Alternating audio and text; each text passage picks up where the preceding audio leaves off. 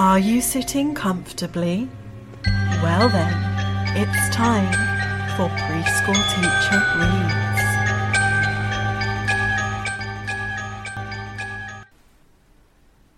Laughing Jack, written by Snuffbomb.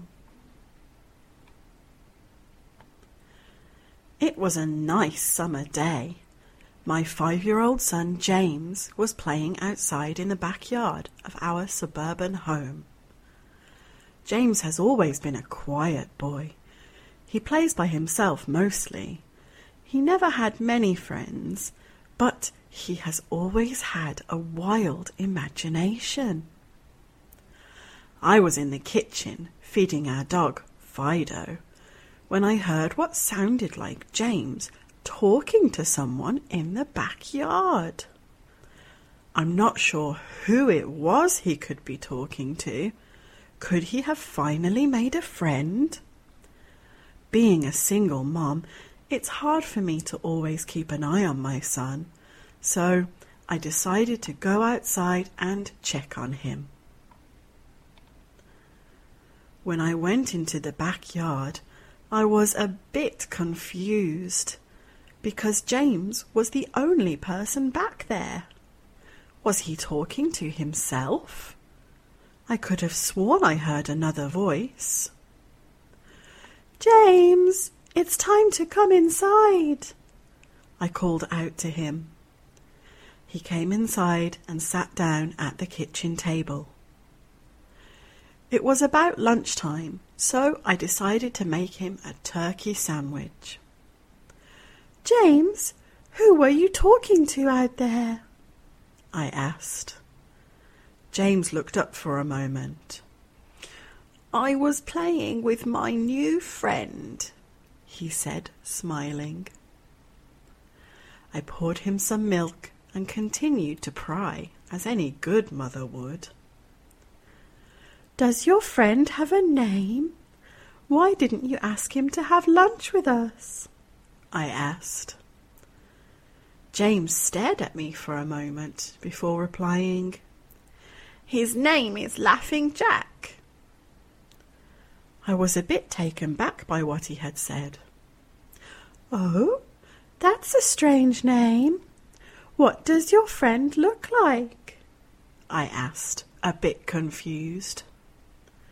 He's a clown. He has long hair and a big swirly cone nose. He's got long arms and baggy pants with stripy socks, and he always smiles. I realized my son was talking about an imaginary friend. I suppose it is normal for kids his age to have imaginary friends especially when he has no real kids to play with. It's probably just a phase. The rest of the day went by as per usual, and it was starting to get late, so I put James to bed. I tucked him in, gave him a kiss, and made sure to turn on his nightlight before I closed the door. I was pretty tired myself, so I decided to go to bed not long after. I had an awful nightmare. It was dark. I was in some kind of run-down amusement park. I was scared, running through an endless field of empty tents, broken down rides, and abandoned game huts. The whole place had a horrible look to it. Everything was black and white. The prize stuffed animals all hung from nooses in the game huts, all with sick grins stitched on their faces. It felt like the whole park was looking at me, even though there wasn't another living thing in sight. Then suddenly I began to hear music play. The sounds of Pop Goes the Weasel being played on a squeeze box echoed through the park. It was hypnotizing. I followed its tune to the circus tent, almost in a trance, unable to stop my legs from moving forward. It was pitch black. The only light came from a single spotlight shining down on the centre of the big top. As I walked towards the light, the music slowed down. I found myself singing along, unable to stop. All around the mulberry bush, the monkey chased the weasel. The monkey thought 'twas all in fun. The music stopped right before the climax, and suddenly the lights shot on. The intensity of the lights was practically blinding. All I could see was a small, dark silhouette shuffle towards me. Then another one appeared, and another, and another. There were dozens of them, all coming towards me. I couldn't move. My legs were frozen. All I could do was watch as the haunting figures drew nearer. As they got closer, I could see they were children. As I looked at each one, I noticed they were all horribly disfigured and mutilated. Some had cuts all over their body, others were severely burned, and others were missing limbs, even eyes. The children enveloped me, clawing at my flesh, dragging me to the ground and tearing inside me. As the children tore me apart and I faded away, all I could hear was laughter. Horrible, awful, evil laughter. I woke up the next morning in a cold sweat. After taking a few deep breaths, I looked over and saw that a few of James's action figures were positioned facing me on top of my nightstand. I sighed. James had probably woken up early and put these here. I gathered up all the toys and made my way to James's room. However, when I opened the door, James was sound asleep. I just shrugged and placed the toys back into his toy box and headed out to the living room. A little while later, James woke up and I made him his breakfast.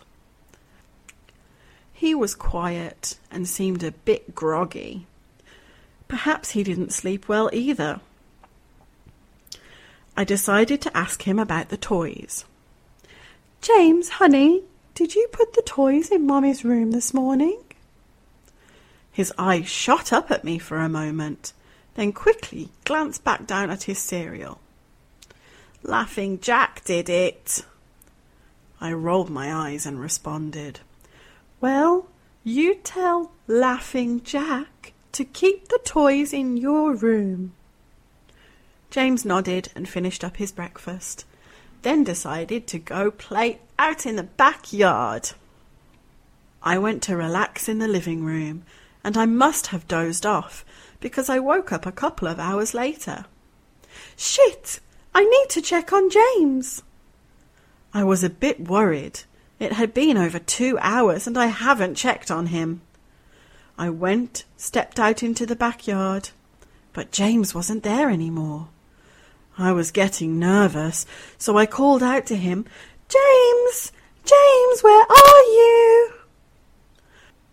Just then I heard a giggle come from the front yard. I rushed through the gate, around to the front of the house. James was sitting on the sidewalk. I breathed a sigh of relief and walked over to him. James, how many times have I told you to stay in the back? James, what are you eating?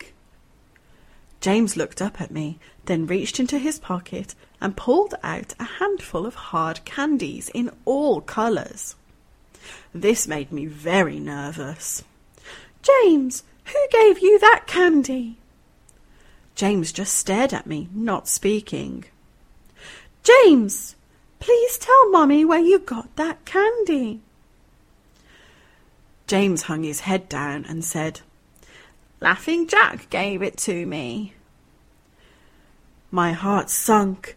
I kneeled down to look him in the eye. James, I've had enough of this damn laughing Jack thing. He is not real. Now this is a very serious situation, and I need to know who gave you the candy. I could see my son's eyes tear up. But, Mamma, Laughing Jack did give me the candy. I closed my eyes and took a deep breath. James has never lied to me, but what he's telling me now is impossible. I make him spit out the candy and I throw the rest away. James appears to be fine. Mm, maybe I'm just overreacting. After all, he could have got it from Tom and Linda next door, or Mr. Walker down the street.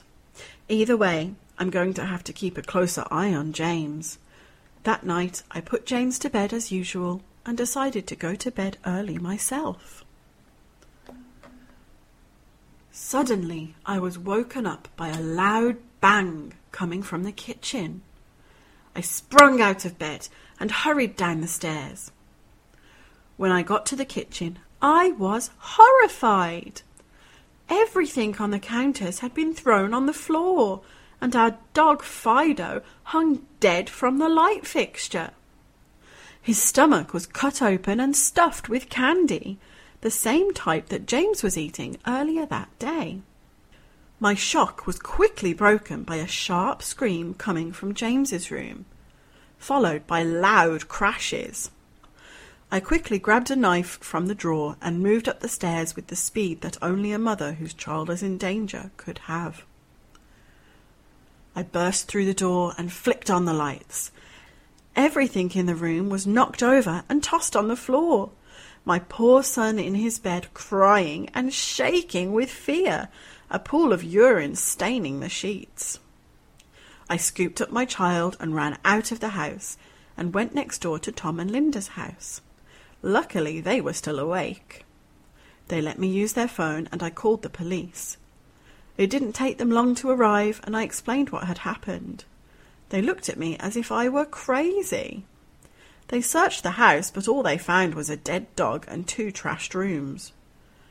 The officer told me that someone had probably gotten into the house and had done this right before making a quick escape when they heard me coming up the stairs. I knew it wasn't true. All the doors were locked and none of the windows were open. Whatever was in my house didn't come from the outside. The next day, James stayed inside. I didn't want him to leave my sight. I went into the garage and found his old baby monitor and set it up in his room. If anything comes into it tonight, I was going to be able to hear it. I went into the kitchen and grabbed the largest knife from the drawer and put it on my nightstand. Imaginary friend or not, I'm not letting anything hurt my little boy. Soon enough, night came. I put James to bed. He was afraid, but I promised him that I wasn't going to let anything happen to him. I tucked him in, gave him a kiss, and turned on the nightlight. Before closing the door, I whispered to him, Good night, James. I love you. I tried to stay up as long as I could, but after a few hours I felt myself drifting off.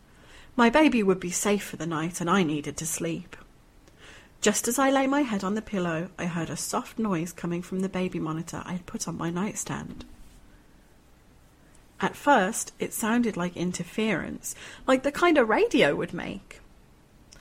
Then it turned into a soft moan. Was James asleep? Then I heard it, the laugh from my nightmare, that horrible laugh. I sprung up from the bed and grabbed the knife from under my pillow. I rushed over to James's room and creaked the door open. I tried the light switch, but it wouldn't come on. Took a step in and I could feel the warm, thick liquid on my feet. Suddenly, James's nightlight came on and I could see the absolute horror laid out in front of me. James's body was nailed up on the wall, his nails piercing through his hands and feet. His chest was cut wide open, and his organs hung down to the floor. His eyes and tongue had been removed, along with most of his teeth. I was disgusted. I could hardly believe this was my baby boy. Then I heard it again, the soft, desperate moan. James was still alive! My baby, my poor baby, in so much pain, barely clinging to life. I ran across the room and vomited on the floor, but my sickness was interrupted by a horrible cackle coming from behind me. I spun around while still wiping bile from my mouth. Then out of the shadows emerged the fiend responsible for all this horror Laughing Jack. His ghost white skin and matted black hair hung down to his shoulders. He had piercing white eyes surrounded by dark black rings. His twisted smile revealed a row of sharp, jagged teeth, and his skin didn't look like skin at all. It almost looked like rubber or plastic. He wore a patchy black and white clown outfit with striped sleeves and socks. His body itself was grotesque, his long arms hanging down past his waist, and the way he was poised made him look almost boneless, like a rag doll. He let out a sickening laugh, as if to let me know he was pleased with my reaction to his work. Then he turned around slowly in front of James and began to laugh even more at the horrific sight he had laid out. That was enough to shake me from my terror. I snapped, Get away from him, you bastard! I rushed at the monster, raising the knife above my head and stabbed down at him. But as soon as the knife touched him, he disappeared in a cloud of black smoke. The knife passed right through him and pierced James's still beating heart, splashing the warm blood on my face. No!